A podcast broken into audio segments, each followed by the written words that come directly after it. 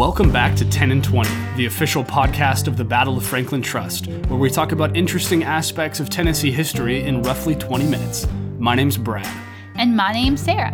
If you'd like to order one of our podcast t shirts, you better do it soon because we're about to have a brand new design, a brand new color. So if you want to get the ones that we have now, get them while they last, you can go to our website, boft.org slash podcast to pick them up. Today we are interviewing Chip Huffman, who is the commander of one of the local chapters of the Sons of Union Veterans, and we're going to talk about the upcoming anniversary and illumination of the Battle of Franklin.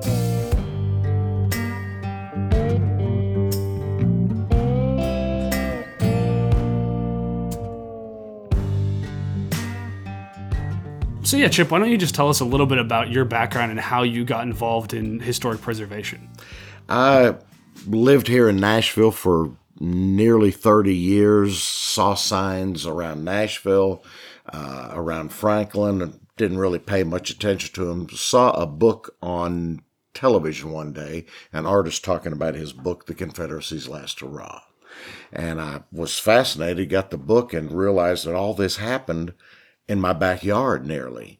So I just I was just fascinated by by the whole thing and started going to different roundtables and different organizations to hear speakers, just trying to learn. The more I learned, the more I became involved, the more the more it was fascinating to me. So it's just evolved over the last 10, maybe 15 years, I don't remember for sure. And so from that, did you start digging into your own family history? I did. I did, uh, especially uh, Sons of Union Veterans, of which I'm the commander of the uh, Nashville chapter, which is actually called the uh, Fort Donelson Camp, uh, camp number 62, Sons of Union Veterans. Although we meet at Fort Negley, it's a little con- a little confusing, but it's the local Mid Tennessee. There are two camps in Middle Tennessee. Uh, camp 62, Camp 64 is out of Murfreesboro.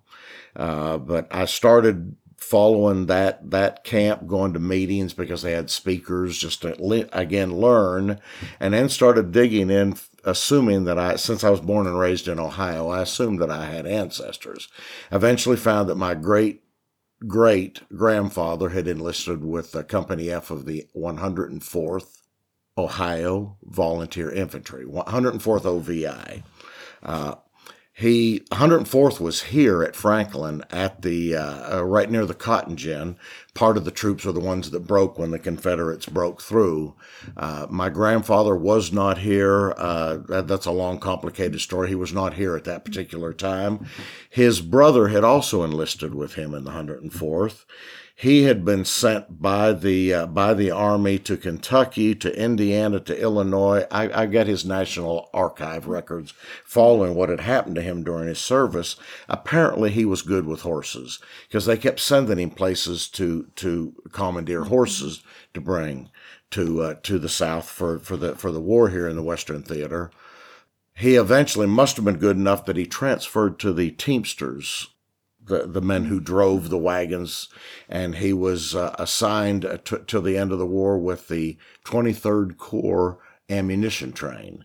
Now, I cannot find in the records that he was here in Franklin, but since the 23rd Corps was here, I would assume they brought their ammunition train with them. Yeah. So I assume he was on one of the side side streets here waiting for the bridges to be fixed so they could hightail it for Nashville. Well, since you mentioned, I didn't realize that your ancestor was in the 104th. So mm-hmm.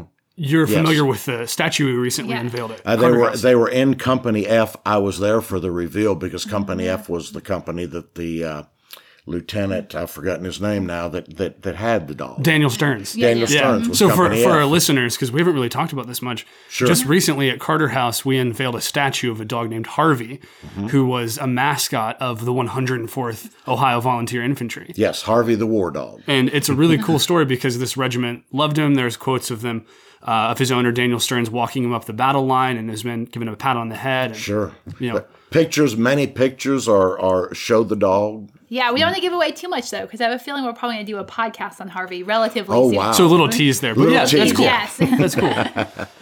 Um, but so then, how did you get involved with? Um, let's, let's talk about your memories of the illumination. Here. Memories of Illumination. I've been to almost every one for the last. I, I don't know how long they've been doing it. At least ten years, fifteen maybe. I feel like 2006 is the Yeah, name I- is the number that comes to mind. But I, I think so. I mm-hmm. think 2006 was the first year that they actually put 10,000 luminaires out. And I don't know if that was the one over here at Carnton, but it was in a field. I have pictures of it. It was absolutely breathtaking to see that many in one field. Yeah, it was on the field right outside here to the next to the cemetery. Next- to Absolutely Cemetery, mhm. amazing, and they had they had a, a, a speaker stand with uh, some people portraying people that were in the battle, uh, with uh, music. They had some uh, Civil War era bands. It was just it was just a breathtaking event, and I, probably one of the first ones, if not the first one.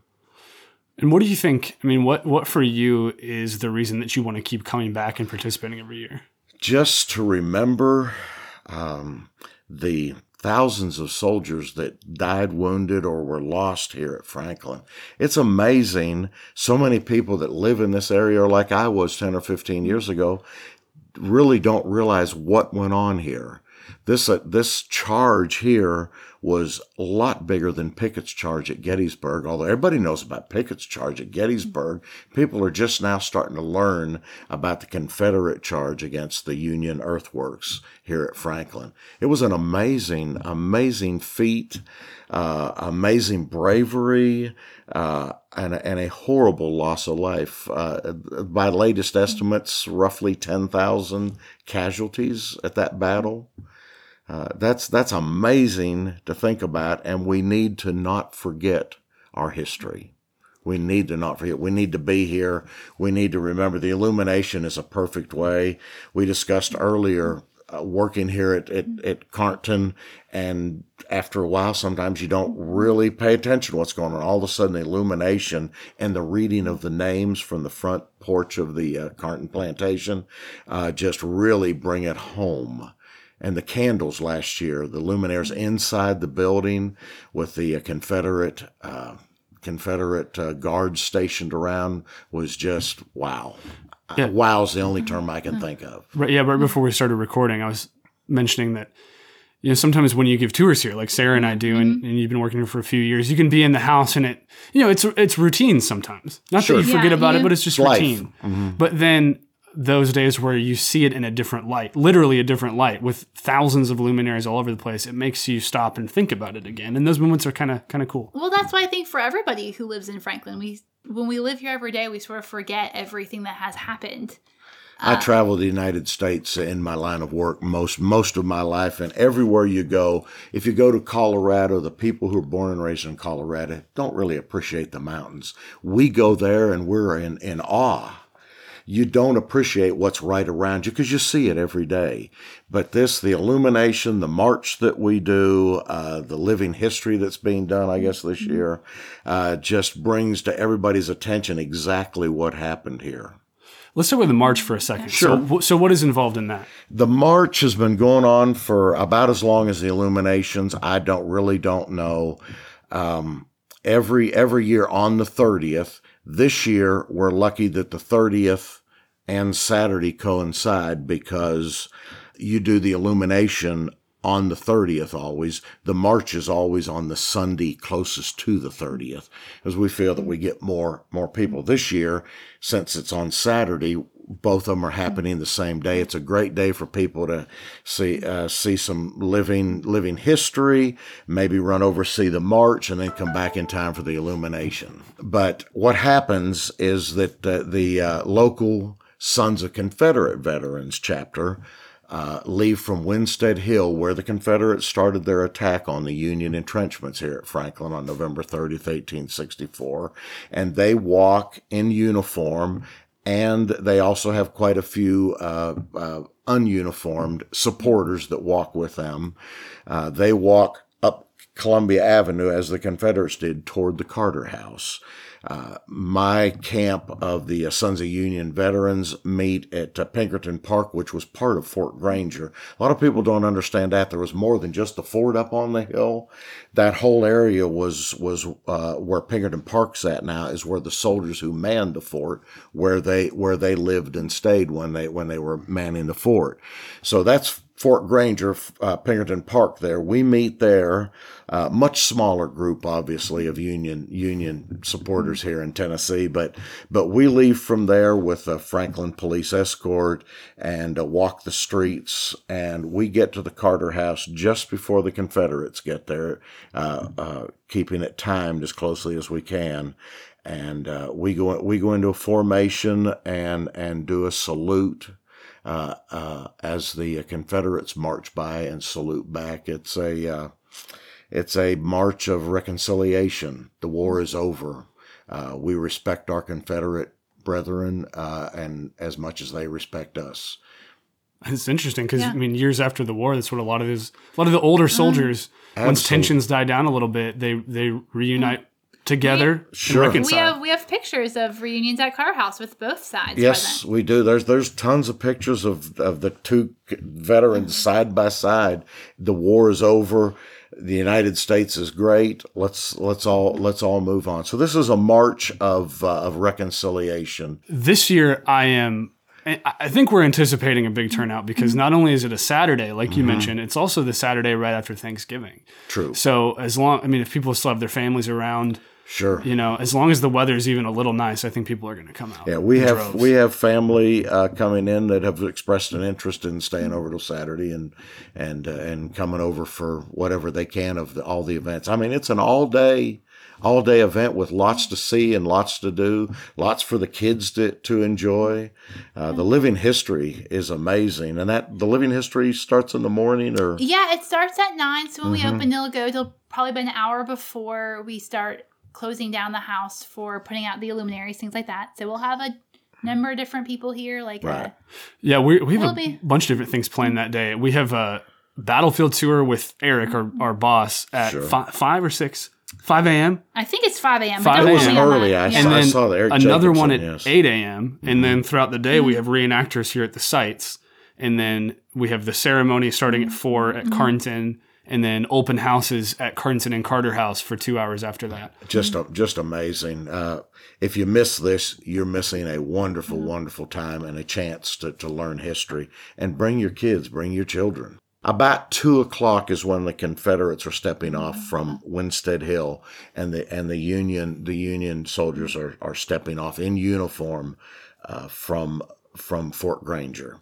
Uh, and there will be, like I said, there'll be a lot more Confederates than there are Union, but there'll be uh, all all uniformed soldiers on both sides. Both sides will also have quite a few um, civilians in civilian clothes. Uh, both sides will have some beautiful ladies in hoop skirts and uh, period skirts and period period. Uh, it, it's just going to be. It's just the whole day is just beautiful. And then back over here for the illumination. Right, the march will be done just in time to get back for the illumination. Yeah, it works out that if you want to see everything, there's plenty of time to. Sure. So, and and last year the weather was threatening. It, it seemed like it was going to be bad, but then we ended up deciding that rather than putting all the luminaries out in the fields, we were going to put them in the houses, and it was spectacular. It was. I was here for that. It was spectacular. It was very, very different, but I didn't know how it was going to be. But it's a chance to look inside, you know, these beautiful old homes that were here during the battle, and then to go in and have the luminaires there and the Confederate soldiers standing guard. It was, uh, it was a little breathtaking. No, it was a lot breathtaking. I agree. well, anything else you'd like to add before we finish up?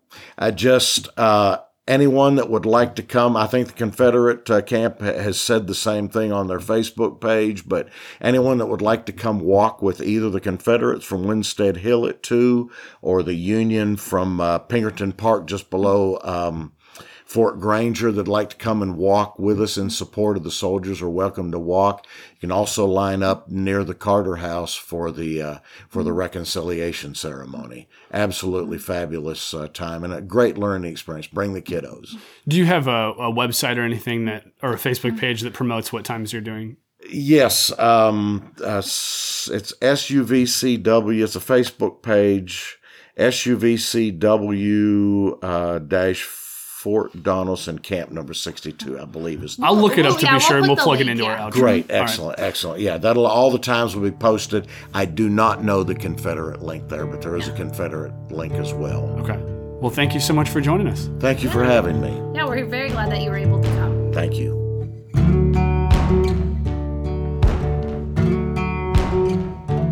Thank you to Chip Huffman for coming on and telling us your reflections about the illumination. If you would like to learn more about that march, again, look up Fort Donaldson Camp number 62, Sons of Union Veterans, online to find out the times and the specifics. And if you want to learn more about what the Battle of Franklin Trust is doing that day, as well as to figure out how to book tickets for some of those specialized battlefield tours, just head to boft.org slash events. Follow 10 and 20 on Instagram at E T-E-N-N-I-N-20 podcast, 10 and 20 podcast on Instagram, or send us an email at podcast at boft.org. And listen again in two weeks. Thank you so much for listening.